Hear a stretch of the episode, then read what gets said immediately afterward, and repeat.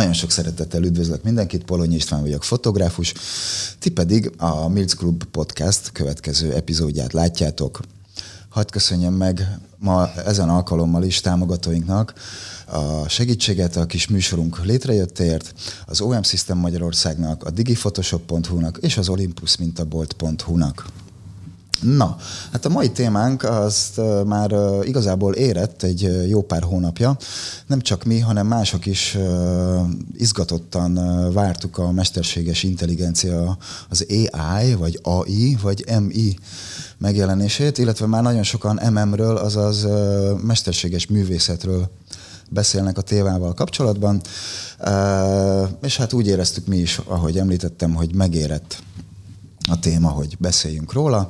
Nagyon sok szeretettel üdvözlök a témában két jártas barátomat, a két Pétert, Vanicsek Pétert és Dudás Pétert, alias Péter Pipert.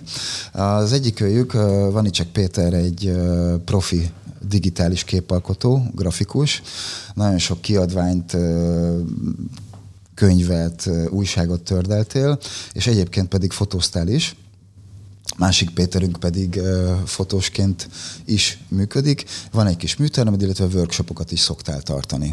Viszont azt tudom, hogy mind a ketten eléggé belemerültetek a témába az utóbbi hónapokban. Kezdjük azzal, hogy tulajdonképpen mi is ez, fotós, illetve grafikus szempontból, szemszögből vizsgáljuk meg. Mennyire jelent ez veszélyt? Nagyon sokan itt már sipákoltak, hogy úristen, itt most akkor vége a grafikának és a fotográfiának. Egy kicsikét hasonló pánikot keltett itt a szakmán belül ezek a könnyen elérhető programok, akár telefonon, akár pedig számítógépen, mint annak idején az 1800-as években, amikor megjelent a fotográfia és a portréfestők és a grafikusok, portrékészítő rajzolók teljesen pánikba estek, hogy vége lesz a munkájuknak. Sok szeretettel üdvözöllek benneteket. Kezdjem én az idősebb, nem fiatalabb. Tulajdonképpen ugye az első kérdés arra menne, hogy mi is ez, illetve hogyan működik, milyen platformokon tudjuk könnyen elérhetni, mi az, amit tudunk esetleg vele csinálni, így hétköznapi emberként. Hát én azt mondanám, hogy hétköznapi emberként, és reklámot nem csinálva egyik platformnak sem, kis kutakodás után... Én azt hiszem, hogy nyugodtan mondhatunk neveket, vagy tehát, hát, hogy akkor én azt mondom, oldalakat, hogy amivel, vagy programokat. Amivel én dolgozom, az a Discordon a Midjourney, és igazából, amit ő tud, az... Ha jól beszélsz angolul, és nagyon pontosan körbe tudod írni azt, amit szeretnél tőle, hogy megalkosson, akkor ő meg fogja azt neked rajzolni. Nagyon sok olyan képből dolgozik, amit az interneten megtalál, kliséket vesz le, hogy egy arc hogy nézzen ki, egy szem hogy nézzen ki. Mondjuk el még azoknak, bocsánat, hogy közbevágok, mondjuk el esetleg azoknak, akik kevésbé ismerik ezt a dolgot, vagy kevésbé használták, hogy ez mi is. Tehát menjünk az alapoktól. Elmondhatom a keletkezés történetet, mert én gyakorlatilag az első white paper óta nyomon követem, amikor először írtak még a Daliról, ugye, akkor az tűnt a nagy befutónak, de már nem az. Tehát gyakorlatilag az történt, hogy az internetes keresést akarták lefordítani. Tehát magyarán szavakat tudsz jól keresni, de képeket nem. És ezért a Microsoft, ha jól tudom, és remélem nem reklám, megcsinálta azt az algoritmust, ami elkezdi megérteni a képeket. Tehát mondjuk két karika, meg köztük egy ilyen kis áthidaló, meg egy ilyen, az valószínűleg szemüveg. Ezt utána valamilyen formában ugye értelmez, és beteszi a keresőbe, hogy szemüveg, és te, amikor reklámot keresel akármit, akkor tudod, hogy ezen a képen létezik egy szemüveg.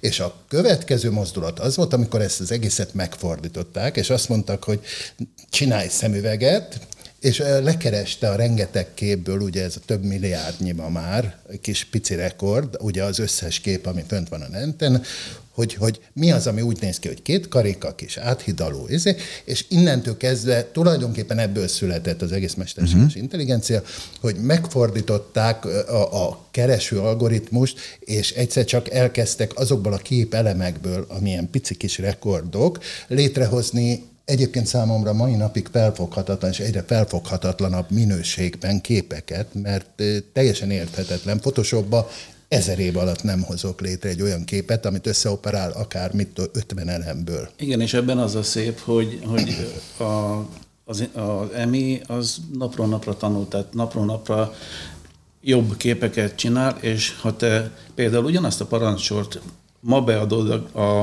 a Discordon, a Midjourney-nek, vagy holnap után beadod, teljesen más képet fog generálni, hiszen egyre több egyre több input érkezett hozzá, amit ő jobban fel tud használni, és jobb képet fog tudni alkotni ma, holnap után, mint amit ma csinált. Bár van egy nagyon érdekes tulajdonság, van az úgynevezett seed utasítás. A seed az a magvetést jelenti.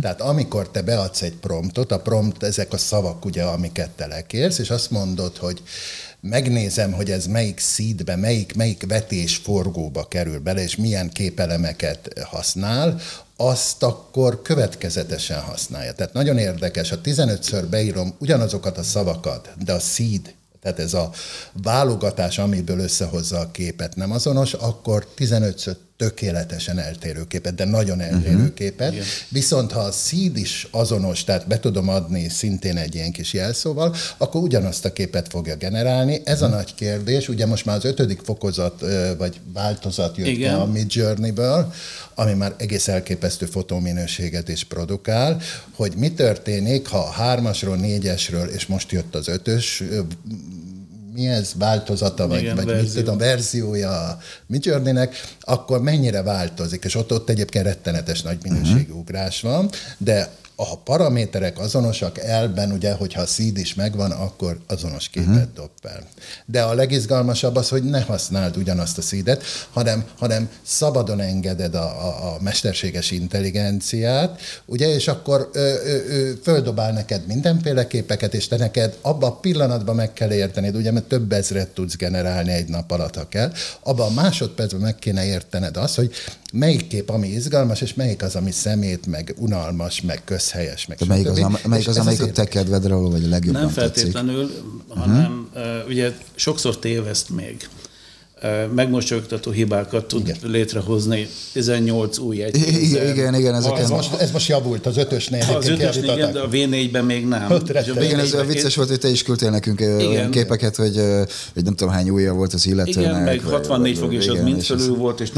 De brutál jó kép volt, de mielőtt rányomtam volna, igen, akkor őt szeretném upscale-elni, akkor nem jó, mert rengeteg foga van. Amit róla csináltam, öregített képet, az is nem tudom, hanyadik verzió lett. Ugye? Mert úgy elfogadható lett volna. Picikét most megint ilyen nagyon egyszerűt kérdezek, tehát hogy akkor ez felhasználói szempontból, csak tényleg aki még nem használta, akkor felhasználói szempontból ez úgy néz ki, hogy akár a telefonomon van valamilyen applikáció, vagy pedig vannak online programok, ugye ezek azok, hiszen ugye valahonnan veszik ezeket a valamilyen tárhelyről. Ez igazán erősebb online mennek, van. Én beütök ugye hasonlóképpen, mint mondjuk egy posztnál egy hashtageket, vagy parancsszavakat, promptokat, bocsánat, így van. És akkor attól függően, hogy mit szeretnék, mondjuk egy királylány béka a ikertornyok. A királylány, amit békává változik a kastély tövében, melynek a tövét moha borítja, és valahol érkezik a herceg a távolban. Tehát igen, így néz ki egy jó prompt. Igen, tehát így néz ki egy jó prompt, főleg az 5-ösnél, ahol egyébként már nem szavakat kér, hanem mesét, történetet. Meséld el, hogy te mit szeretnél, és azt tedd egy ilyen majdhogy nem keretes leírásba, hogy miket szeretnél, és azt tudja legjobban értelmezni. Tehát gyakorlatilag ott már kvázi emóciókat leírhatok, és ő ez alapján dolgozik. Azért ez már egy kicsit durva. Áll a királylány, és hülyén néz, és akkor fogsz kapni, mint ahogy végig csináltam, és kértem idiótákat, és rendkívül jó arcokat kaptam, amikor azt kértem, hogy mutass egy idiótát. Igen. Valamilyen szinten ez félelmetes. És aztán nem tudom, kiad egy pár verziót, ezt gondolom ez programja, szoftver. Válogatja, hogy hányat, akkor hát négyet. Az attól függ, tehát kérhetsz te egyesével is, csak akkor el fogod unni az életedet, hogy meg nem jó, akkor újra másolom, vagy újraírom a parancsot. Egyszerűbb az, hogy négyet berak, és akkor a négyből mondjuk az egyiket kiválaszthat, hogy akkor azt akkor tessék megcsinálni belőle a full verziót, és akkor abból még kérhetsz esetleg még másik verziót, hogy... Tehát ott annak be tudom adni egy követ, tehát azt mondom, hogy ezt a képet fejleszünk tovább, és ugyanígy beadok neki szavakat, vagy mondatokat? Nem, upscale-ed. Tehát az csak egy gombnyomás, hogy... Illetve attól függ. Csak annyi, hogy egy picit helyre tegyük a dolgot, mind a ketten a Midjourney-t használjuk, tehát itt van ugye a Stable Diffusion, meg az DALL-E, meg stb. De a legartisztikusabb, egyébként talán legkifinomultabb eszköz az, amit mind a ketten használunk. Tehát most mi a Midjourney-ről tudunk leginkább beszélni, a többit nem ismerjük, gondolom. Hogyha volt, nem tudom már megnevezni melyiket, vetettem rá egy pillantást, de nem győzöd meg. Ez ugyanaz, hogy én miért használok más fényképezőgép márkát, mint ami itt van. Elszoktam meg. Hogyhogy? Hát, amikor én ezt meséltem, hogy amikor én megvettem az első DSLR fényképezőgépemet, akkor a polcon az volt a legelső elérhető. És én így vettem fényképezőgépet. Egyébként valahogy én is, és most már 40 éve hűséges. És mennyire realisztikusak ezek a... Mert én, amiket látok, ott igazából fantasztikus dolgok vannak, bár a legtöbben nem feltétlen tudatosan használják, vagy hogyha tudatosan használják, akkor egy kicsikét lehet, hogy én vagyok szkeptikus az eredményekkel kapcsolatban, annyira gicses dolgokat látok nagyon sokszor. Nagyon érdekes. Épp most a legnagyobb ugrás kellős közepén vagyunk, tehát a 4-es verzióról ugrott fel az 5-ösre, ahol már gyönyörű bőrstruktúrák vannak, egyebek. A gics az nagyon komoly gond ugye az egésszel, tehát hogy gyakorlatilag olyan, mint egy ilyen műkedvelő előadás nagyon gyakran, de már jó minőségű eszközökkel. És ugye a nagy kérdés tényleg az, hogy tudsz olyan képet létrehozni, ami valid lesz. És ugye ezt szoktam mondani, hogy a 95-98%-a, amit generálok, a szemét, az kuka, azt utálom, de akkor egyszer csak beugrik valami egy darab kép, amit viszont tovább lehet gondolni, utána ugye elkezdem, rá lehet kérni ugye kiegészítő promptokat, tehát kiegészítő szavakat, forduljon jobbra, legyen kicsit fehérebb a szemöldöke, kevesebb hajat kérek, rengeteg ilyen utasítással tudsz tovább lépni egyre, és akkor van úgy, hogy a 100.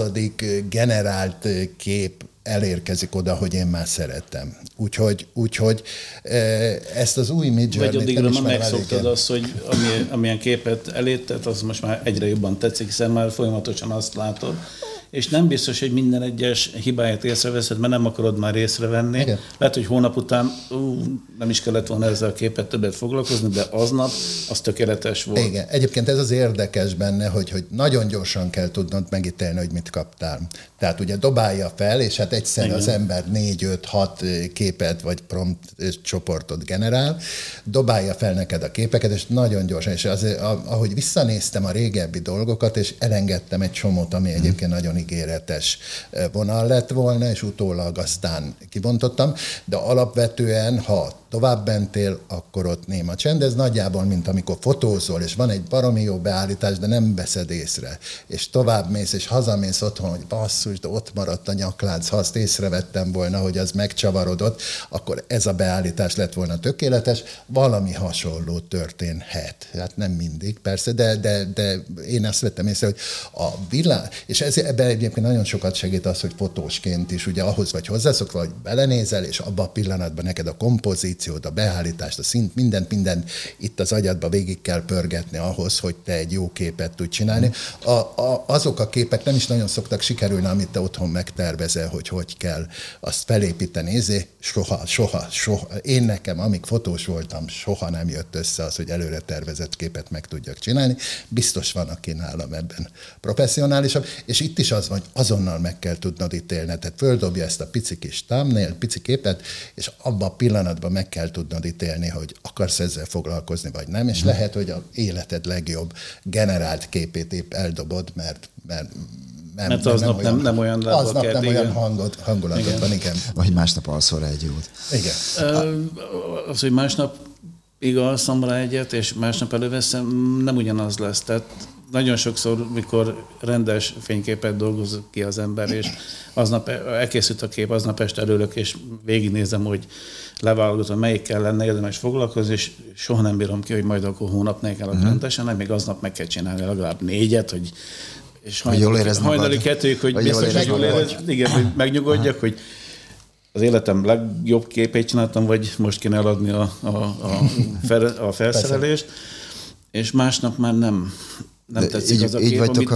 Így vagytok a mesterséges képekkel, és akkor ezek szerint. Igen. Én legalábbis úgy vagyok vele, hogy amit aznap, tehát én igazából én csak ilyen pihenésképpen kezdtem el vele foglalkozni, szórakozásképpen, ugye ingázom Magyarország, Németország között, csomó mindent csinálok még, és vagy le kéne zsibbasztani az agyamat hétvégére, és akkor ezt én úgy éreztem, hogy ez nekem nagyon jó arra, mert nagyon nem kell gondolkodni, hogy mit csinálok, de mégis valamit azért produkálok, és ebből forrad ki az, hogy akkor minden pénteken 1 és 300 kép között generálok valamit, amiből jó, ha 10 darab marad. Igen, ezt szoktam látni a posztjaidon, és rögtön erről kanyarodjunk rá, hogy te főleg portrékat generálsz mostanában, és kanyarodjunk ezen belül pedig kicsit válaszuk ketté a fotográfiát és a grafikát. Iszonyatosan egyre jobbak, amiket láttam tőled is, tehát hogy hónapról hónapra egyre jobb képek készülnek, ezt gondolom köszönhető ugye a tapasztalatnak, meg másrészt annak is, hogy tanul a program. Tanul maga a szoftver, illetve ami mögötte van. Ez gondolom valami iszonyatosan nagy dolog, amin szerintem nagyon sok munkaórát dolgozott, nagyon sok okos programozó, és pszichológus, és grafikus, és fotós. Nem biztos, hogy valós emberek dolgoznak ebben a háttérben, hanem szerintem már maga a mesterséges intelligencia fejlesztése át magát. Valamelyik nap hülyeskedve leültem az egyik chat mögé beszélgetni magyarul. És azt mondjuk el, hogy ebben a relációban mit jelent a chat? Tehát mint a messenger beszélget, csak nem egy élő személlyel beszélgetsz, hanem egy géppel beszélgetsz. Géppel, így van. Nagyon szépen, szabatosan, szép teljes mondatokban válaszol. Napi politikától kezdve mindenre lehet vele beszélgetni, és én hülyeségben megkérdeztem tőle, hogy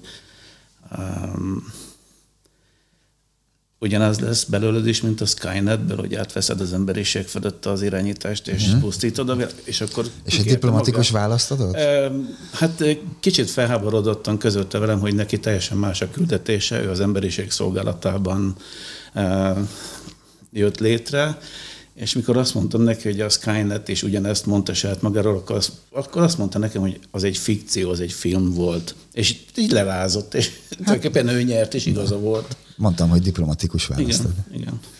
Azért ez kicsit elgondolkoztatom. Én ugye rákérdeztem a saját nevemre, hogy mit tudsz egy Vanicsek Péter nevű fotósról. Ezt megcsináltam. Ezt mindenki megcsinálja. Igen. Egyébként egy egész elképesztő karrier. Gyönyörű ez a hiúság. Én nemzetközi hírű természetfotós vagyok, nagyon komoly kiállításokkal és nagyon komoly múzeumokban találhatók a képeim, de ebből egy szó nem igaz, és akkor írtam neki, hogy te kamuzzol. Azt mondja, nem kamuzok, én ezt így tudom, de mondom, rosszul tudod, mert én jobban tudom. Bocsánat, én egy mesterséges intelligencia vagyok, de megpróbáltam a legjobbat kihozni ebből, és egyre többen mondják, hogy zseniálisan kamuzik, ugye? Tehát, engem parlamenti képviselőnek titulált, és a kormánypárti parlamenti képviselőnek. Nem tudok róla, és nem is tudunk Dudás nevű politikusról. De van, sőt van egy Dudás Péter nevű politikus ellenzéki oldalon, csak nem. Akkor a te neveddel még magyarázható, az enyém az annyira ritka, hogy... De nem a saját nevemen voltam fönt. Ja, hogy nem saját nevemen. Tehát ezért nem értem. Piroska és a farkas, igen. Na, egy kicsit visszakanyarintam a fotó felé a dolgot. Láttuk, illetve tapasztaltuk, hogy tényleg nagyon-nagyon fotorealisztikusak a képek. nem csak a portrék, hanem bármi más, hiszen ugye gyakorlatilag szinte mindent be lehet adni. Gyönyörű sorozatokat láttunk együtt is a 1800-as évek vége feléről, telepesekről, meg kisvárosban lakókról, kicsit tényleg ilyen filmes környezetben, és úgy készítették el ezeket a grafikákat, mint hogyha régi, nagyformátumú fényképezőgéppel készült volna, üveglemezre fényképek lennének, és hát így minden igen, és mindannyian csodálkoztunk, hogy hát úristen, hogy ez mi van. A kérdésem tulajdonképpen arra irányul, hogy meg tudjuk-e fogni a dolgot, tehát mi szakmabeliek, vagy akár külsősök látjuk-e, fülön tudjuk-e csípni a programot, mert nemrég volt, és ezt ki is tárgyalták nagyon sok fotós fórumon, egy ausztrál, javítsatok így, hogy nem így van, egy ausztrál fotó üzletláncolatnak volt egy havi vagy heti pályázata, ezt rendszeresen megrendezik, és egy mesterséges intelligencia kép nyert egy tengeri fotóval, amint egy szörfös mellett van egy bálna, és valami gyönyörű hullámok vannak, amik így egyébként, pláne, hogyha az ember telefonon, vagy csak egy tableten, vagy egy kis laptopon nézi, akkor még egy fotós számára is azt hiszem, hogy eléggé hihető volt. Aztán persze kiderült, hogy ez egy MI fénykép, és visszaléptették. Ismered azt a viccet, hogy egy bálna hátán lovagol egy búvár, akinek a fején egy kamera van belecsavarozva az agyába, és egy géppisztoly van a kezében, ami amúgy hátul tankban végződik, és lövöldözik keményen, és hullanak le a sárkányok az égből, és akkor felirat, hogy szerintem ez Photoshop.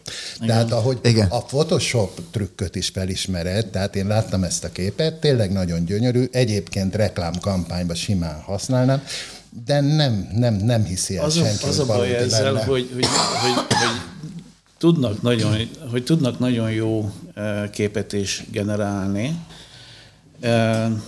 és hogy kicsit más vizekre vezzünk.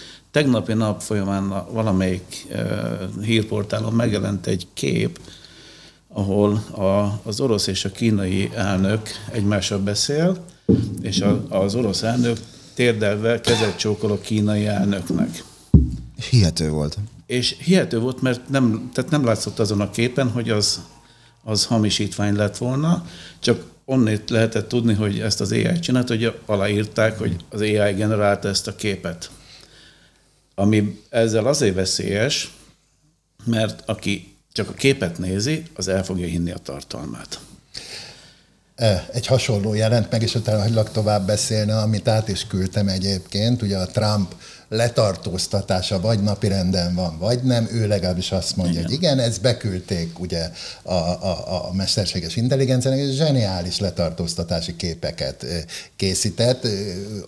Akár mondjuk egy 5 évvel ezelőtt még talán hihető is lett volna, mert egyébként valódi fejet rakott bele. Aki beleásta magát nagyon ebbe a dologba, az látja, hogy sántít valahol a kép. Meg lehet találni azokat a... Megismered azokat a kis édeskés részleteket, amit és akkor hol lehet filmcsítni? Az Instagramon van egy olasz srác, aki rendkívül sok és termékeny képeket tesz föl. Este esik az eső, sötét a város, 1-2 lámpafény, és magányos nő megy az utcán. Olyanokat csináltam én is. De remélem nem olasz néven vagy. Illetve a franc tudja. És rendszerint zsebre dugott kézzel megy, és fölött az esernyő. Uh-huh. Vagy ki van fordulva az ernyő, vagy a feje előtt van az ernyő. Tehát látszanak ilyen apró hibák, amit nem tudok eldönteni per pillanat, hogy az AI az most direkt teszi bele, hogy még ne lehessen azt mondani, hogy ez egy valódi fotó, vagy ne lehessen...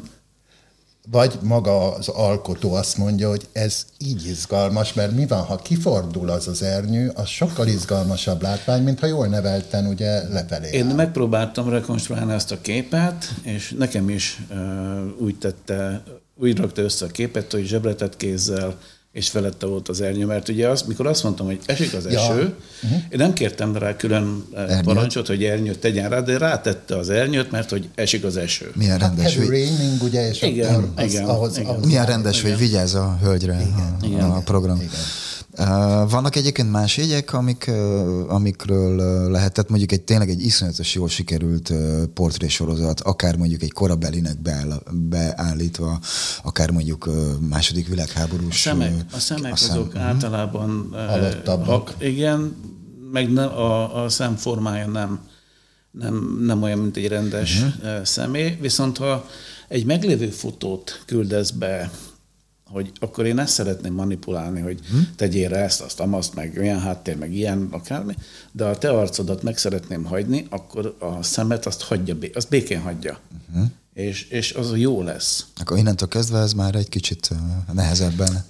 Pillanatnyilag tartott, és lehet, hogy később is észre lehet venni. Ugye ez olyan, mint a stockfotó mondjuk, ami az egyik kedvenc példám. Tehát nagyon pontosan látod, amikor végignézel egy YouTube videót, és stock videóval töltik fel, vagy stockfotóval, pedig tökéletes fotó. Az a történet meg is esett, az úgy volt, ahogy le van. És mégis pontosan tudod, hogy valami műanyag benne, valami nem valódi. Igen. Tehát ilyesmi ez is, hogy van egy ilyen érzés, hogy ez itt nincs, ez nem valódi, és én például ezért is mozgok inkább az absztrakt világ felé, mert nem izgat annyira ugye a fotó reprodukálása, azt valószínűleg fotózni kéne, én absztrakt világ felé megyek inkább. De ugye visszakanyarodva a bevezetőtől, hogy mennyire legyen most pánikhelyzet a fotósok körében, hogy elveszi a munkájukat az AI. Én azt mondom, hogy nem fogja elvenni, ugyanúgy meg fog maradni egymás mellett, mint az 1800-as években, amikor megjelent a fényképezés, és a portréfestők veszékeltek, hogy mi lesz most az ő munkájukkal. Lesz egy csomó olyan helyzet, ahol nem tud az AI segíteni. Rendezvényfotózás, esküvő, sportfotózás, stb. Tehát lesz egy nagyon szűk terület, ahol az AI-t lehet és kell is alkalmazni. Nyilván itt lesznek...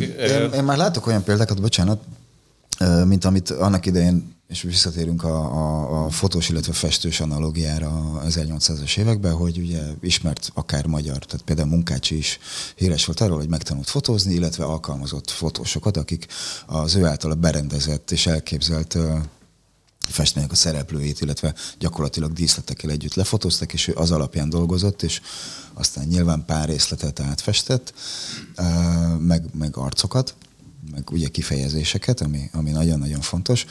És hát péntörések, ugye? Igen. Így van.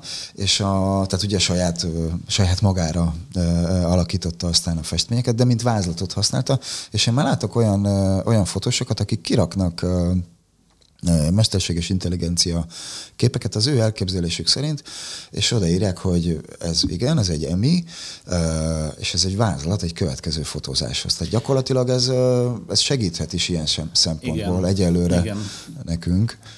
Hát, ha eléred, ugye én eddig azt láttam, hogy azért soha nem produkálta azt, amit én kértem. Én most tényleg vázlatra... De mint vázlatra, tehát hogyan rendezzem be azt a spotot, amit fotózni akarok. De akkor inkább ötletadó. Tehát nem annyira vázlat, hanem csinál neked egy megoldást. Nem, én kérem tőle azt, hogy ide tegyél egy összat, ide tegyél ezt, azt, azt, ide fog állni a modell, hogy az az elképzelés, ami az én fejemben megszületett, az hogy nézni ki valójában. És oda teszi neked? És oda teszi, vagy addig görcsölök vele, amíg oda nem teszi. Aha. Vagy akár egy ruhafotózásnál, vagy egy divatfotózásnál így beadok neki különféle... Hát, a bajban van. Az anyagszerűség a textúrával? Vagy... ruhának az esésével, tehát látszik rajta, hogy... Nem, én inkább arra gondoltam, hogy... Azt hiszem egyébként az Adobe Firefly, amit említettem, az tegnap jelent meg, tehát ez az Adobe-nak a mesterséges intelligencia platformja, amire pillanatnyilag csak regisztrálni lehet, tehát várom, hogy beengedjenek, tehát még nem lehet. Ő nem a fizetős verzió lesz? Nem, nem, ez része lesz az Adobe csomagnak, nyilván a Photoshophoz illeszkedő. Ott egyébként még nagyon infantilis, nagyon gicses. Kicsit emelkednek majd a havidíjas. Hát nem hiszem. Itt egyszerűen ebbe a versenybe be kell szállni, tehát ez teljesen egyértelmű, hogy a legnagyobb képalkotó szoftver tulajdonosának, és amúgy is fejleszti ugye ezt a mesterséges intelligenciát, hogy ebbe be kell szállnia. Rettenetesen 1000 kilométerre van mondjuk a Midjourney-től, de ott például van ilyen funkció, hogy fölkéred a képet, és utána azt mondod, hogy ezen a srácon legyen egy piros zakó, vagy mi a túró, bőrkabát, és akkor kicserélő automatikusan. Érdemes belenézni, mert fönt a netten már láthatók ezek a demo anyagok. Egyelőre sehol nem tart a dolog, de hát olyan hirtelen... Mert Midjourney is itt tartott az első-második verziónál, tehát van, gyorsan meg fogja tanulni, ha kellő időt és pénzt... Vagy az Adobe... Vagy megbeszi valamit. Igen, épp ezt akartam mondani, hogy szokás szerint felvásárol valakit. Igen. Nincsen probléma. Akkor életben marad az a konkurencia is, aki mérvadó, ugye? Igen. Tehát én arra gondoltam egyébként, mint lehetőséget, vagy tehát mindig egy ruhás, vagy egy divat fotónál, hogy eldönthetem akár előre, hogy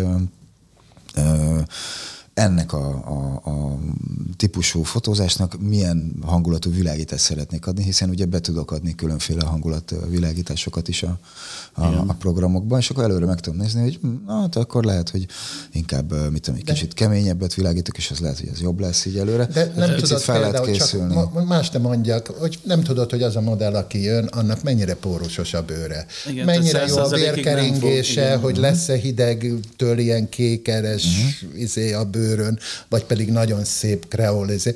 Fogalmat nincs. És az, hogy például egy gyönyörű lány jön hozzád, és 18 éves, és mégis nagyon pórusos a bőre, holott életben még csak nem is látod, de a kamera az a nyomorút, abban az optikával tökéletesen látja, még a kis pihét is az izék között, azt te nem tudod megtervezni. Kizártnak tartom. Tehát azt ott helyben a fotósnak, és ezért értek mélységesen egyet a Péterre, hogy a fotós szakmát ez nem veszélyezteti. Annyiban veszélyezteti, hogy reklámkampány eddig stockból vettek ugye fotót, most meg fölmész például a Shutterstockra, épp ma felnéztem, simán tudsz generálni a saját felületükön képet, utána letöltöd magadnak, tehát ott elképzelhető, hogy lesz egy komoly piaccsökkenés, mert semmi ötleted nincs, akkor legenerálsz egy képet, lehívod, és nem a stockról, de hát ott, ahol mint a 10-20 millió kép van egy-egy ilyen stock szolgáltatónál, amúgy is.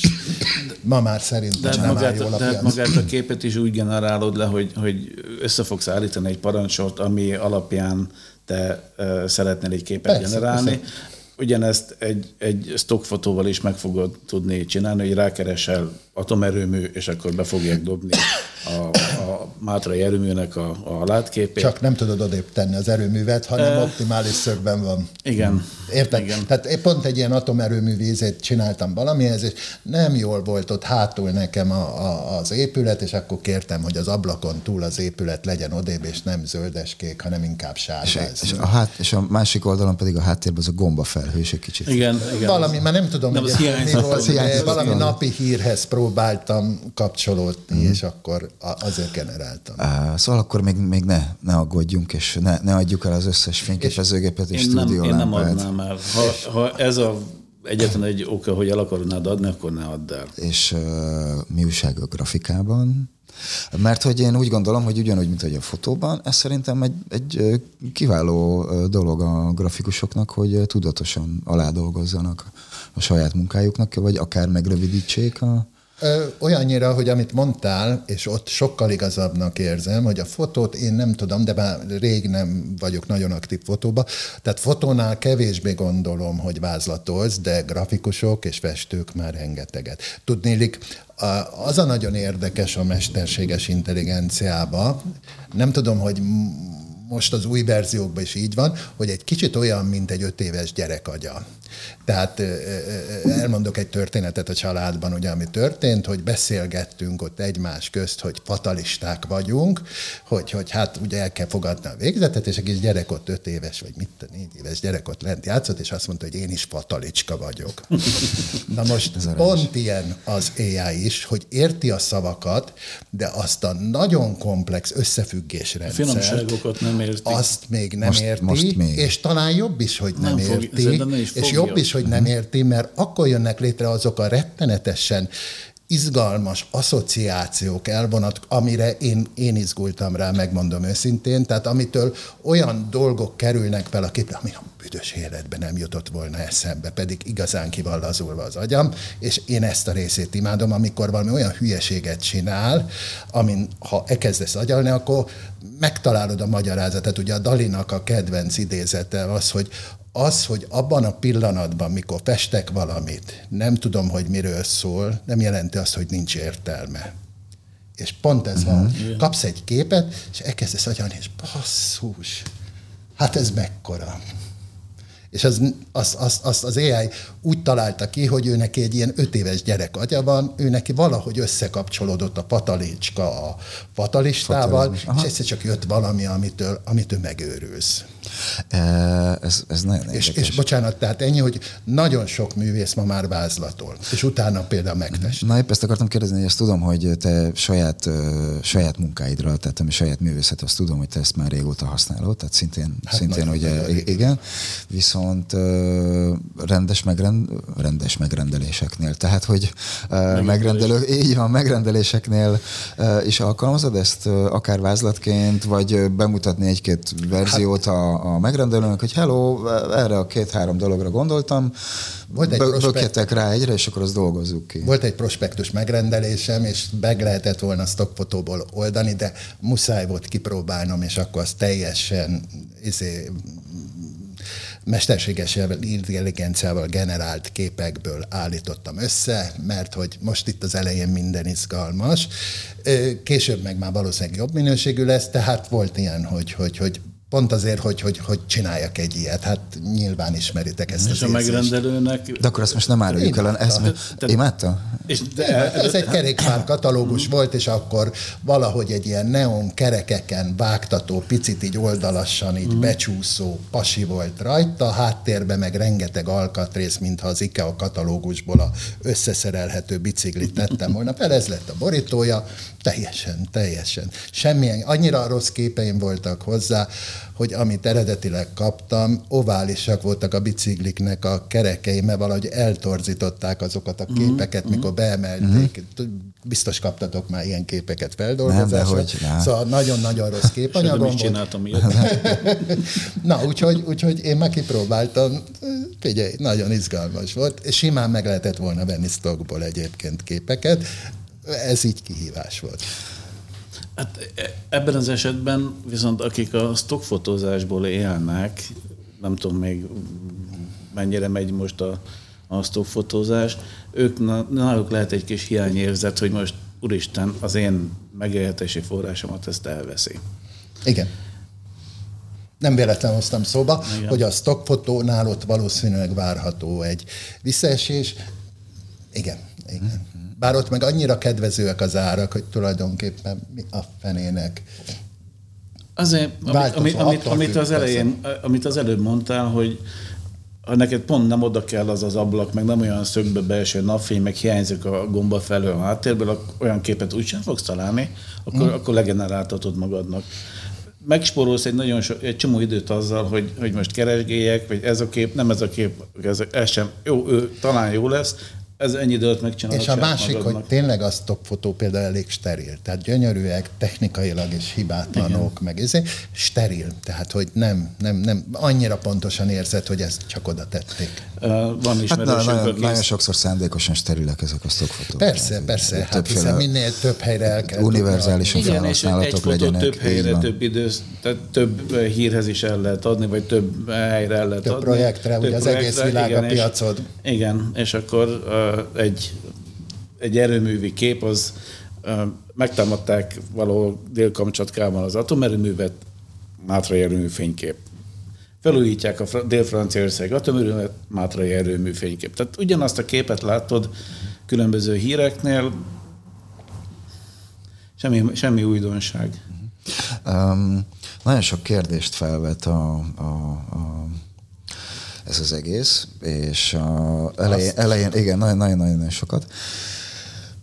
Jót is, meg rosszat is. Ugye az egyik, amiről már beszéltünk, az, hogy amit látunk esetleg hamisított hírekben lévő fotókat, vagy képeket, tehát hogy ez mikor billen majd át, és hogyan, és ki fogja ezt kontrollálni, ez az egyik.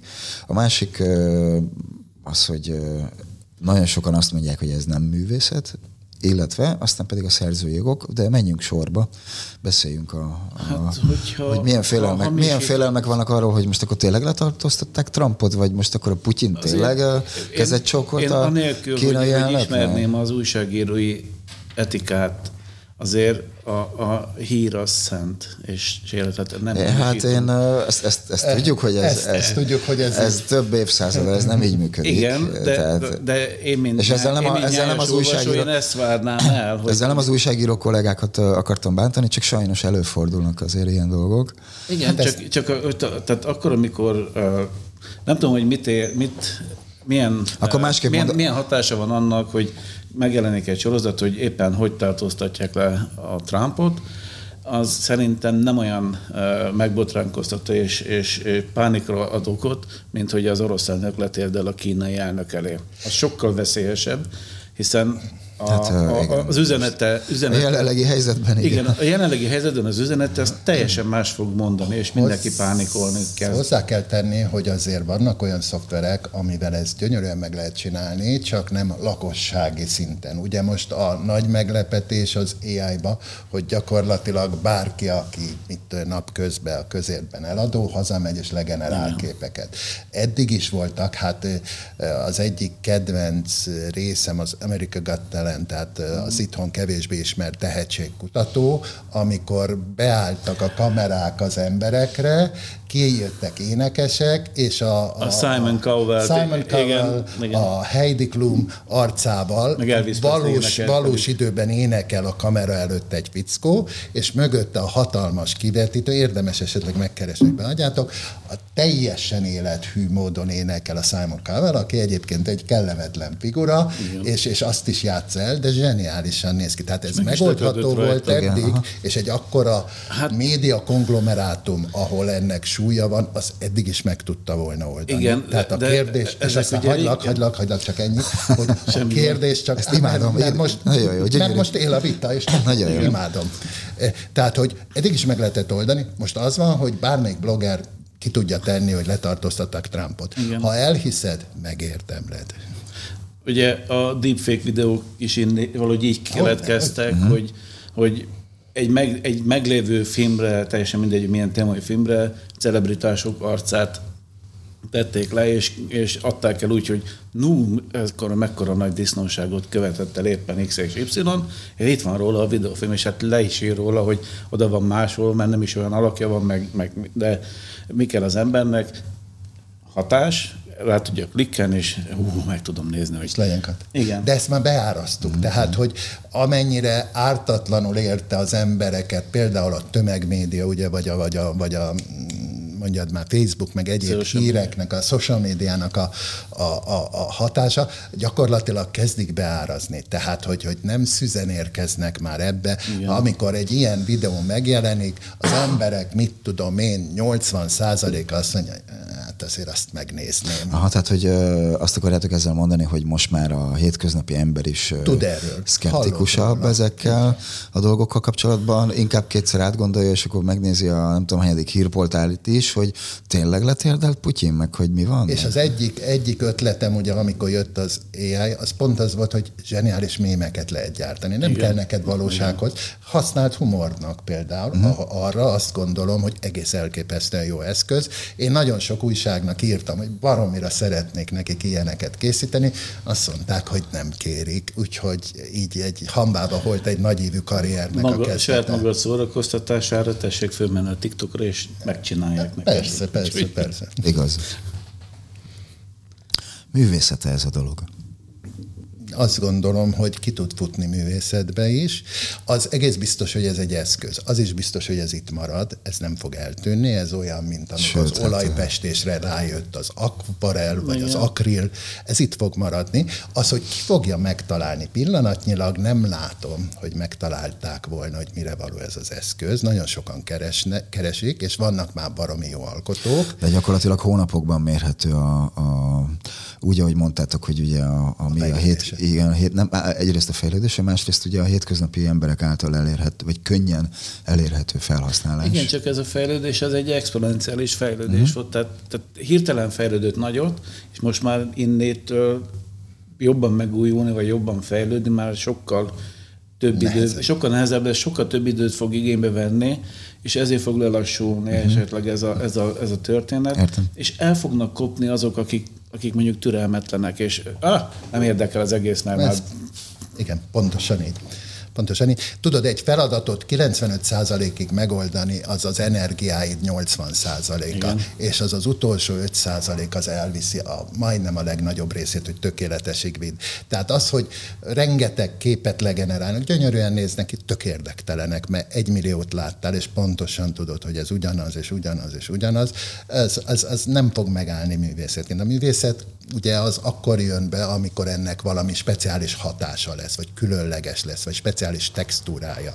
Az, hogyha ezren meg tudnak csinálni valamit, az nem érdekes. Ugye az egyik hogy a Warhol-féle alkotások, ugye, aki fénymásoló, meg szitanyomattal csinált valamit, ami akkor, mikor elkezdte, hát egy vicc volt, ugye, hogy hát valamit pacsmagol, de ma már milliárdokért kelnek el a képei, mert ő volt az első, aki a Campbell levesdobozt megfestette, megcsinálta a Marilyn sorozatot, különböző a YouTube-on színeket. Tutoriálok vannak róla, hogy hogyan lehet megcsinálni új fényképet, hogy Andy Warholos kép legyen stílusában. Tehát de soha nem lesz ugyanaz az ára, mint Warholnak. Igen, és nyilván mert ő volt az első, és aki stílus teremtett.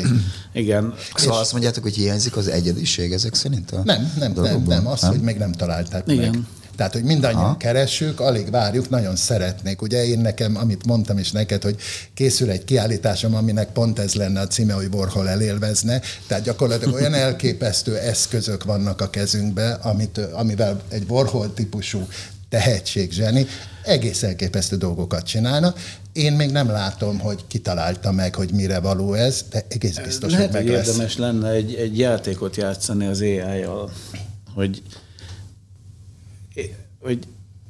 próbálja meg Warhol stílusban, vagy Warholt magát legenerálni jelenleg, hogy a Warholi tudás, ami a 70-es, 80-es években, vagy 60-es, 70-es években volt jelen, azt a jelenleg az AI az hova. Hát ezt megcsináltam természetesen. Egyébként nem elég érdekes, nem elég izgalmas. Nagyon érdekes, hogy talán... van összehasonlítási alapod az eredetivel? Én szeretem ugye az ő eredeti munkáit, meg is van az albumon. Akkor viszont lesz mindig egy olyan gátad benne, hogy jó, de mégsem Warhol, mert a Warhol az ő itt van. Igen, csak ugye van ez a mondás, hogy nagyon sok mindennek kell megváltozni, hogy ugyanaz maradjon. Tehát, hogy Warhol ma már, eredeti Warhol ma már valószínűleg még a közeli piacon sem tudna eladni semmit, ha ugyanazt csinálná ma, és nem létezne. Ugye? Tehát, hogy ez egy nagyon nagy kérdés, hogy jókor volt jó helyen. Igen, és ő érezte azt a flót, azt a pillanatnyi művészeti, amiben nem a mívesség volt számított. De ugyanez volt igaz Dalira és Picasso-ra és mindegyikre.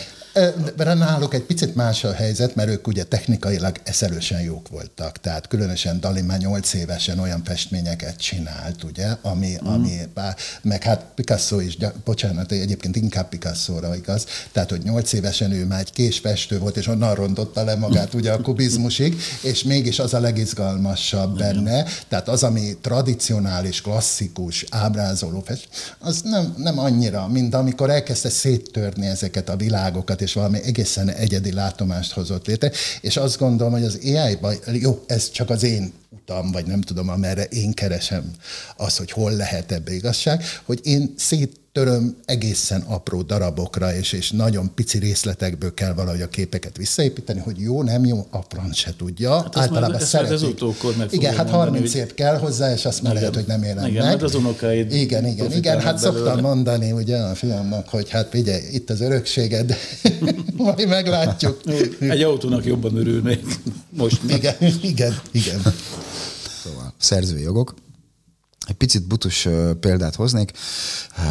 Pár éve volt az, amikor egy otthagyott kamerával csinált egy majom az ősedőben zseniális portrékat saját magáról. Na, kié a kép? Ezt tudom, hogy ez most egy nagyon sarkított és butus példa. No, hát itt van egy nagyon sok okos által ember létrehozott szoftver, vagy szoftverek, amik ugye ráadásul saját magukat fejlesztik. Én beadom az utasításokat, ő megcsinálja, de mégiscsak az én utasításom, illetve most már, ahogy mondtátok, ahogy fejlődik az egész, tehát most már mondatokat tudok beadni, az én érzéseim szerint készül el a kép. Benne van a szerződésben, az alapszerződésben, amikor belépsz, hogy ez a kép senki. Tehát az, amit senki nem olvas el. Igen, de ezt nagyon hangsúlyozzák, ez a kép senki. Hmm. Tehát az a kép, amit legenerálsz, az senkinek nem tulajdona. Tehát a Midjourneynál, ha jól emlékszem, $20 ugye a havi előfizetés, van $30 plusz előfizetés, amiért a többiek nem láthatják, amit csinálsz, és ezt azért fizeted elő, hogy ne lássák, mert különben simán bárkinek a kép használhatja, így akkor $50 eldugod a sajátodat, utána elkezded Photoshopba, akármibe átalakítani, és akkor már... És akkor onnantól kezdve már a tiéd. De amit eredetileg generált, az egy public domain, egy köztulajdon, az senkinek nem a tulajdona. Ez egyébként védi magát a szolgáltató céget is. Gondolom ez így van a hasonló más programoknál, és akár telefonos applikációnál, vagy más dolgoknál. Akkor viszont ezt a szerzői... Jó, ezek jogi kérdések, tehát szerzői jogi kérdések. Mi újsága akkor inkább azt mondom, hogy az alkotói énemmel, vagy az alkotói egommal, mennyire mondhatom ezt saját magaménak? Hát azt mondasz, amit akarsz. Tehát én például egy korszakos zseni vagyok, csak nem biztos, hogy elhiszitek. Igen. Amúgy világhírű vagyok, csak a világ nem tud róla. Ugye?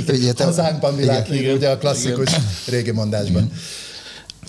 Figyelj. Hát, mivel te saját szórakoztatásodra alkotsz valamit, hozol létre, én szerintem ez egyértelmű, hogy az az én, az az enyém. Én örülök neki. Ha valakinek még esetleg meg is tetszik, és azt mondja, hogy fizetek egy sört, tessék, vigyed. Hát én ennél drágábban szeretném eladni, de az igazi kérdés egyébként nem itt van. Egy rekesz sör. Egy rekesz sör. Hogyne, igen. A sör többes száma a rekesz.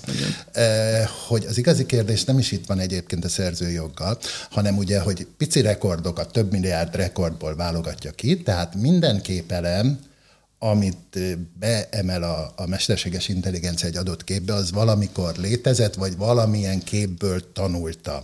Igen. És itt van a nagy vita, hogy vajon jogosult-e ez a mesterséges intelligencia a rekordot készíteni egy másik embernek egy képéből, fotójából, akármilyen izéjéből. Ugye az a kérdés, hogy honnan szedi ezeket a képeket, mert te akkor, amikor regisztrálod magad bármelyik social media felületen, képipálod a jogokat, senki nem olvas el. Abban a pillanatban, hogy én föltöltök egy képet, és azt valaki beszipkázza, és mondjuk 3 pixelt kivesz belőle, én nekem egy szavam nem lehet róla, nem lehet lenyomozni, visszakövetni, hogy az a legenerált kép, amit én hívtam létre, az honnét hány millió képből lett megalkotva.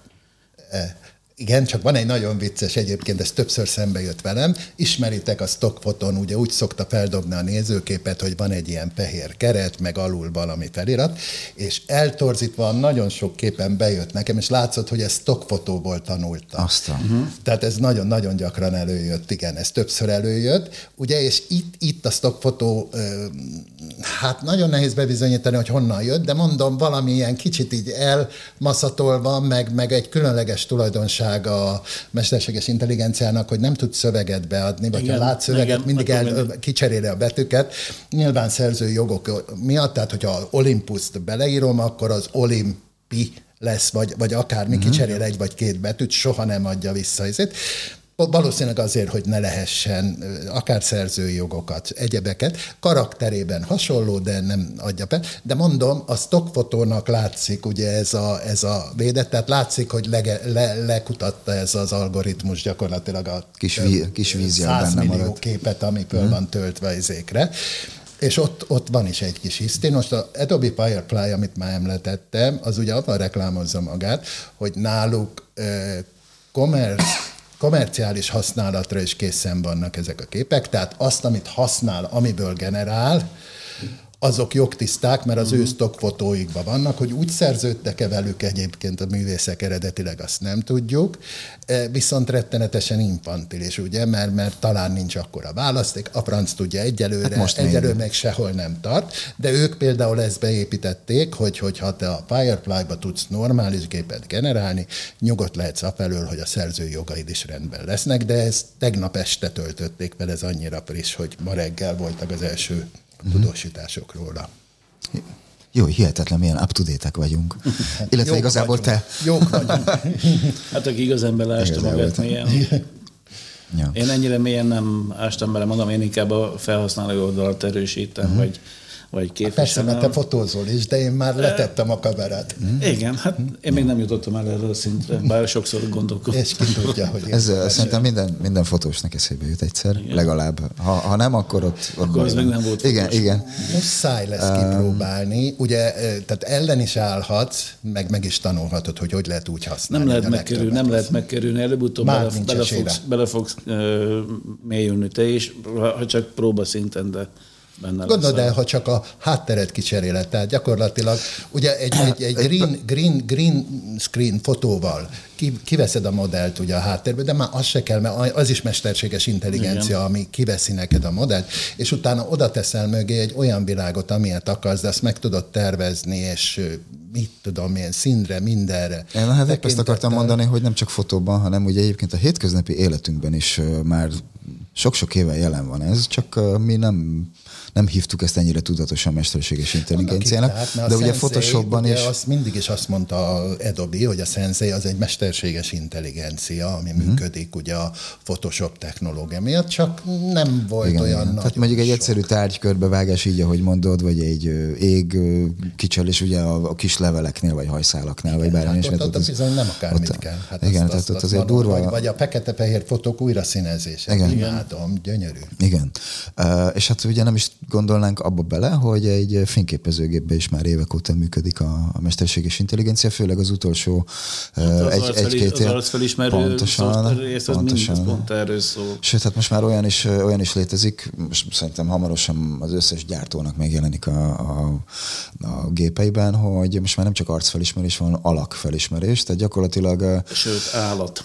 Igen, hát az állatmotívumok azok már léteznek egy pár ideje. Nem, én az alakfelismerésre arra gondoltam, hogy ugye, bocsánat, itt főleg ugye mondjuk követő autofókusznál ez egy nagyon hasznos dolog. Mondjuk vegyük egy, és ne is az extrém esetet, egy konferencia, vagy egy eseményfotózásnál, vagy akár egy esküvőnél, ugye elkezdjük követni az arcot, ahogy magyaráz az illető, vagy épp egymás ujjára húzzák a gyűrűt a párok, és a többi, és a többi. Itt ugye tudjuk ezt alkalmazni nyugodt szívvel. Csak viszont, annyi a különbség, hogy nem írja felül a valóságot. Hanem kiválasztja a pillanatot. Igen, egyrészt most már ugye az is működik, hogy nem csak ugye az arcot ismeri föl, hanem hogyha kicsikét féloldalt fordul a mennyasszony, és mondjuk kitakarja a fátyol az arcát, abban a pillanatban putty, eltűnik a kis követés, nem tudja a gép, hogy mi újság van. Na de ő felismeri azt, hogy ez egy emberi alak, és akár ez működik egyébként egész alakosnál is. Igen? Tehát, hogyha valaki megfordul, egy egész alak megfordul, és nincs ott az arca, akkor is felismeri, hogy ez egy emberi alak, és követi tovább. Gyakorlatilag nem is gondolnánk bele, de ez is egy mesterséges ugye intelligencia. Ez is, hogy mennyit fejlődött a fényképezésben, fotózásban ez a feature. régen, mikor bevezet, nem tudom melyik kompagépnél dobták be először, hogy a mosoly felismerő... Sony. Nem, én is arra van, én nem is tudom. Valamik Cybershot volt talán. És hát csak az van nekik, igen. Nem, van valamilyen ezért. De hogy a, valami más, milyen, a lakossági kategória az, igen, mint a Cybershot lenne, de a franc tud. Igen. Az szóval, volt az első digitális kamera. Akkor engedett csak exponálni, hogyha mosolygott mindenki, és egy darab és egy kiflivel be lehetett csapni. Aha. Hát most már ilyen. Én egyszer ezt a tököt, amit tudod, ez a világító tök, vagy minek hívják? Hát ez a Halloween töknek mondják. Simán be felismert arcnak. Igen. Simán. Szemszáj, orr, és igen. Megvoltak a körvonalak, igen. Most már egy kicsit intelligensebb. Szóval, hogy... Igen, az rég volt. Hogy amennyire megijedtek a fotósok, nem is gondolnák, hogy ugye ez akár Photoshopba, egyéb képszerkesztő programokban, ugye már évek óta jelen van, és ahogy mondtuk ugye a fényképezőgépbe is, sőt, hát nem csak Photoshopnál, hanem nyilván más kreatív programoknál is jelen van, de ha belegondolunk, most szerintem, hogyha elmondjuk nagyon sokszor azt, hogy nem tudom, kenyérpirító, akkor, és elég hangsúlyosan, akkor gyakorlatilag már tele van, igen, itt, ahogy már búcsúzunk, tele lesz a telefonunk, meg a számítógépünk. És az aranyért azt ki sem merem ejteni, ugye, mert fogyaszthatatlan lesz a netten. Akkor még egyszer, hogy mindenkinek megjelenjen a számítógépén. Köszönjük szépen. Kenyérpirító és aranyér. Egész szóval, érdekes, egy mesterséges intelligencia ebből egy egész érdekes kulimász fog létrehozni. Nem akarom tudni. Ezt lapozzunk. Nem akarom tudni. Akkor ettől ne féljünk annyira, ugye? Már ezt kiveséztük szakmailag is, hogy nagyon jó ez vázlatra, de ez mégsem annyira ördögtől való egyelőre. Tehát még nem jön el a világ vége. Egy profi fotósnak szerintem a telefonoktól jobban kell félni. Igen. Uh-huh. Mert azt mondják egy esküvőre, hogy figyelj, van mit a 6 kameránk, és majd körbefotózzuk, és nem fogjuk berendelni mit a 200. Nem tudom mi a pillanatnyi ára.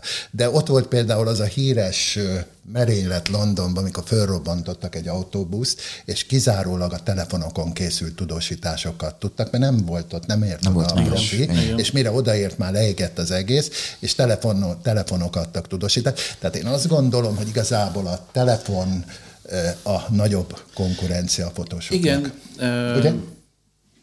Egyfelől igen, másfelől meg nem. Tehát, hogyha én most minőséget szeretnék továbbra is magamnak tudni, és megrendelek egy esküvői fotózást, akkor nem fogom összegyűjteni a násznékből, hogy kinek van meg az a pillanat, mikor egymás ujjára húzzuk egy gyűrűt, mert ugye nem vettem meg fotós, és akkor olyan képek vannak, hogy a Pista bácsi feje belelóg, meg a Mari néninek a kendője belelóg, tehát használhatatlan képek lesznek. Tökéletesen egyetértek. Ezt most idézőjelben mondtam, hogy ott azt mondják, hogy nem fogják megrendelni, és közben nem is tudják a ritmusát, mert annak van az egésznek. Pontosan hát tudod, hogy mikor kell szakma. Neked ott állni, ha velük szembe, hogy meglegyen. Ez egy külön szakma, csak azt mondom, hogy a sok telefon birtokában sokan azt mondják, tehát ez jobban fenyegeti, én azt gondolom. Photoshop. Igen, és ott mennyire a telefonok is fejlődnek, egyébként ezekben is benne van. És hát ott ugye a telefonos fejlődés. Képalkotásban, akár hogyha mondjuk csak azt veszem, hogy még egy portré funkció, ott is ugye egy mesterséges háttérelmosásról beszélünk, ami szintén ugye valamilyen szinten hasonló. Nyilván, de ugye hasonló kis algoritmusokon működik, amit esetleg ezek a nagyobb szoftverek is használnak. Nyilván nem tudom, tehát hogy nem értek hozzá, de gyanítom, hogy ez így működik, és ugye erre sem gondolunk, hogy hát ez is egy valamilyen szintű mesterséges intelligencia. Nem is akármilyen. Nem is akármilyen. Tehát nem gondolnánk, hogy ezekben a kis kütyükben azért tényleg félelmetes. Nem, hogy néha belegondolok, hogyha 20 éve lett volna egy iPhone-om, akkor ma a Nemzeti Galériában vagyok kiállítva, mint csúcsfotós, de nem volt, ugye? Tehát ha emlékeztek a színár kihúzatós gépekre, meg mindenkinek az volt az álma, hogy egy ilyen nagy géped legyen. Ma már az a telefon, ami a zsebemben van, simán leveri, pedig még nem is fiatal. Hát meg ugye nagyon, tehát benne van az, hogy a kényelem is, meg a pont meg akkor. Meg van, akkor ott van. Igen, mert jön lefelé egy meteor, lefényképezem telefonnal.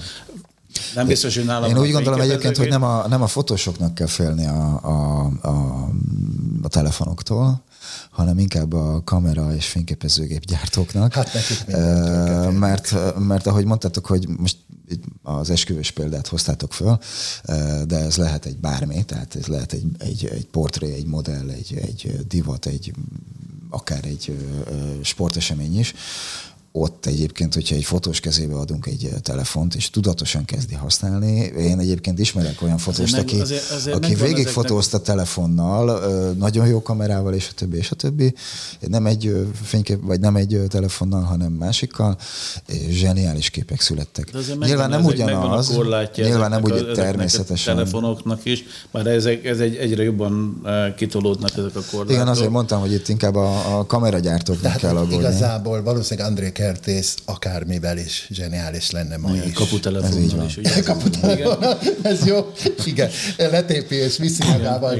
Tehát, hogy igazából a fotós szemén múlik, meg hogy megvan-e benne az az alázat, hogy na, akkor nézzük meg, ebből mit tudok kihozni. Igen, és ez fordítva is igaz, hogy nekem lehet akármilyen középformátumú iszonyat drága gépem és több milliós objektívparkom, és nem tudok. És ismerjük ezeket az embereket, akik igen. megveszik, elmennek nyaralni, és tényleg olyan cuccal, hogy zokog a lelket, hogy ennyi pénzem soha Szállán nem lesz, és közben használhatatlan igen. az egész, igen. Jó, hát ez nem baj, én sosem irigyeltem. Sosem baj, ha használhatatlan. Nem úgy, hanem hogy én nem sosem irigyeltem ilyen emberektől a dolgokat.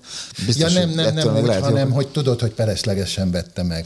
Inkább az eszköz sajnálom, nem a... Ez jó, igen.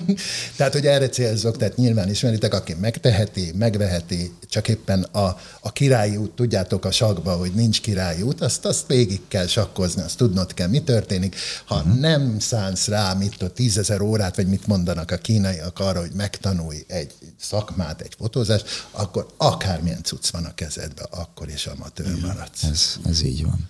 Mik a ter... Jaj, bocsánat. Ja, semmi, csak annyit akartam hozzáfűzni, hogy és nem csak azon múlik, hogy te mennyi 10 000 órát teszel bele, az csak az 50%, a másik 50%, hogy legyen egy veled született tehetséget hozzá, mert... Vagy olyan személyiséget, hogy te belül tudj lépni egy közegbe, hogy ne zavard meg. Például az, hogy te oda tudsz lépni emberekhez, nekem ez hiányzik például, ezért nem is fotózom embereket. És nem elég, hogy tehetséges vagy, hanem ugye magyarnak is kell születni. Igen. Hát, ahogy ezt valaki mondta. A kappáról mondták. Így van. Ő mondta ezt. Mik a tervek nektek a mesterséges intelligenciával, mint Péter, mind a kettő Péter, szóval Dudás Peti, hogy neked esetleg vannak fotográfiára átültetett tervek, vagy egyszerűen csak tovább játszol? Hát illetve én egyenlőre tovább szeretnék vele játszani, de van ilyen ötletem most, hogy különböző embereket szeretnék megjeleníteni jelenben, és mondjuk 30 évvel később, és szembesíteni őt azzal, hogy, és ennek már te is áldozata lett. Igen. El kell gondolkoznom az életemben. Amúgy meglepően nem sok különbség van, de nagyon jó neked majd az öregség. És látod, bocsánat, szabadba vágok, itt van a koncepció, amitől egyszer csak művészetté válik a dolog, hogy gondolt valamit, és azt mondja, hogy tényleg nézzük meg, hogy 30 év múlva. És akkor nem az van, csak generáltál egy képet, hanem emögött van egy koncepció. Igen. És akkor most és akkor akár egy ilyen sorozatot is el tudnék képzelni magamnak. Így rövid távon, aztán hosszú távon, hogy nem tudom, hogyha regisztrálok a V5-re, akkor hogy annak mi lesz az újdonsága, nem tudom, hova fog tudni kiforni, meg hogy mennyi időt fogok tudni rászánni. Na, erre kíváncsi vagyok. Másik Péter, Vanicsek Peti, neked játszáson kívül, ugye mondtad már, hogy tudatosan használtad többször. Nem, én próbálom feltalálni, hogy mire való, ez nyilván borzalmasan nagyképűen hangzik, de hát akkor is az izgat bele, hogy ez mi a túró, és mire való, és akkor néha úgy érzem, hogy ez sikerült, tehát azt tudom, hogy úgy kiszokták tépni a kezemből a képeket, meg ha adok valakinek, akkor az örül neki, meg mit tudom én, készítettem egy naptárat, ami... Lesz ugye kiállításod, de... Még nincs helyszínem. Igen. Ezen túl is akkor, vagy ezen keresztül is akkor most helyszín felajánlásokat kérünk. Igen. De te szoktál nyomatokat is készíteni ezekről persze, a dolgokról. Persze, ezek, és ez milyen technológiával készülnek, hogy ki legyenek nyomtatva, tehát én azt látom, hogy bármilyen jó minőségű. Tehát nem csak elrakod a Winchesterre, vagy így megnézegeted, hanem, és ezek milyen technológiával készülnek ezek a nyomatok?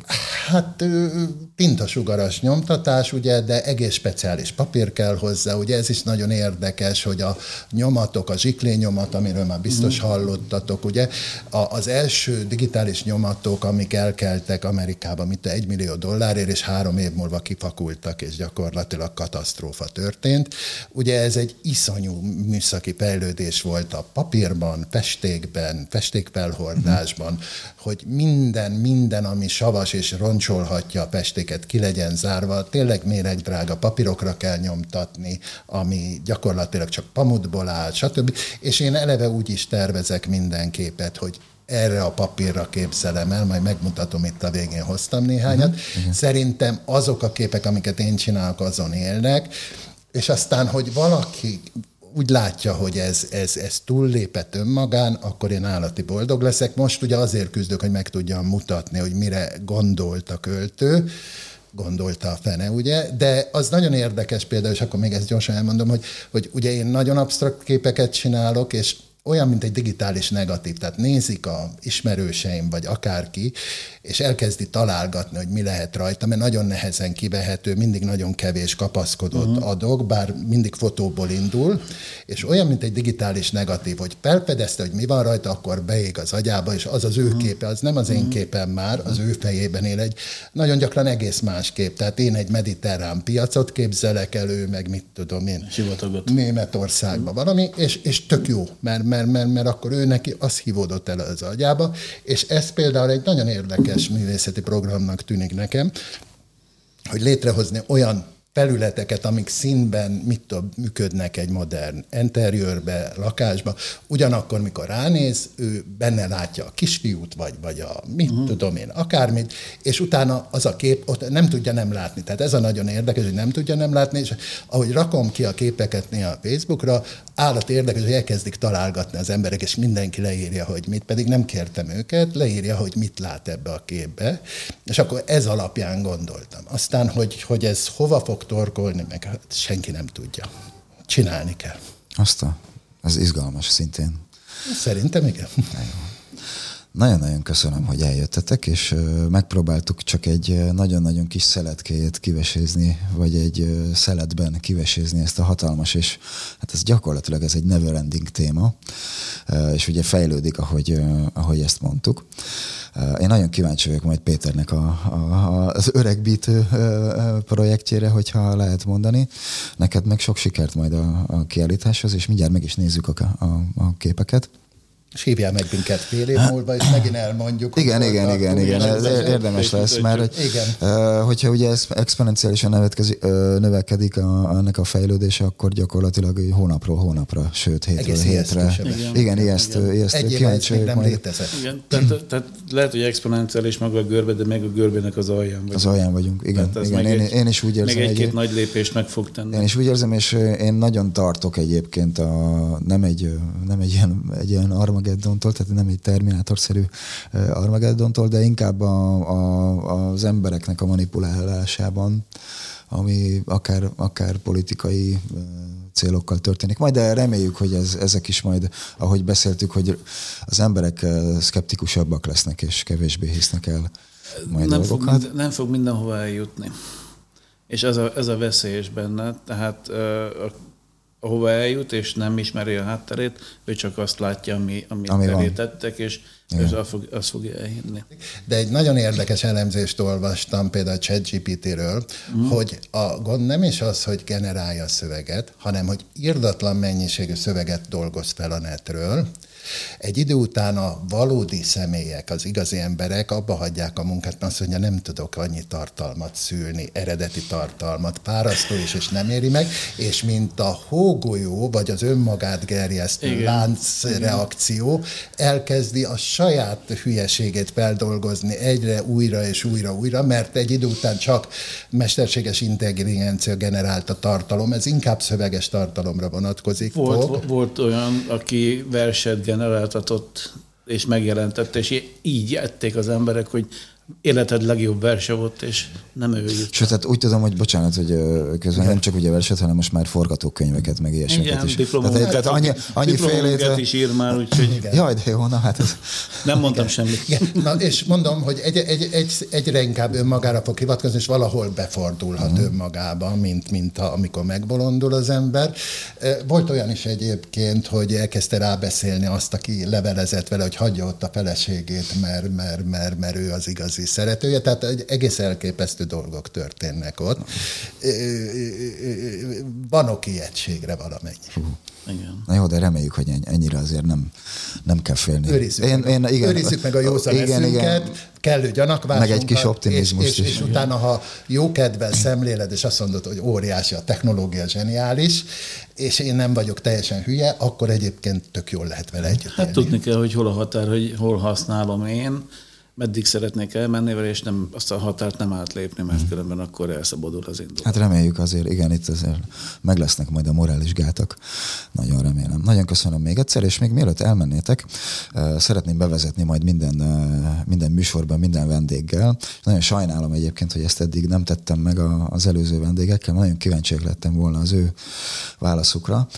Mondjatok nekem egy kedvenc fotóst, akár magyar, akár külföldi, akiket ti nagyra tartotok, vagy felnéztek rá, vagy akár lehet egy-egy is, egy magyar, egy külföldi. Nekem nagyon egyszerű, mert Annie Leibovitz és Helmut Newton, tehát ez a két isten, tehát és mindig. Igen. És a fotózásom úgy kezdődött, hogy 40 évvel ezelőtt a Stern magazin közepében benn volt az a híres fotó, a Whoopi Goldberg egy káttejben. Belülről lefotózott, és emlékszem, hogy a hidegrázot futott végig a hátam, hogy ilyet lehet. Igen. Nekem az a pillanat, amikor tudod, így megérintett. Dudás Peti? Nekem Benkő. Igen. Na, hát köszönöm szépen a válaszokat, és nagyon szépen köszönöm, illetve köszönjük, hogy eljöttetek a kis stúdiónkba, és nektek is nagyon köszönjük, hogy velünk voltatok ismét, várunk benneteket szeretettel legközelebb is. És nem győzzük megköszönni még egyszer támogatóinknak a lehetőséget, az OM System Magyarországnak, a digiphotoshop.hu-nak és az olympusminta.hu-nak. És továbbra is kérünk benneteket, hogy iratkozzatok fel csatornáinkra, illetve lájkoljatok minket, hogyha tetszett az adás, és azon kívül, hogy velünk voltatok itt a YouTube-on, akik néztek minket, hallgassatok minket továbbra is a Spotify-on, a Google, illetve az Apple podcastokon is, és kommenteljetek, mert nagyon kíváncsiak vagyunk a véleményetekre, akár ezzel a témával kapcsolatban, akár más korábbi műsoraink témáival kapcsolatban. A Péterek munkáit megtaláljátok majd a szokásos kis stáblistába, és nagyon köszönjük még egyszer, hogy velünk voltatok. Várunk benneteket legközelebb. Sziasztok!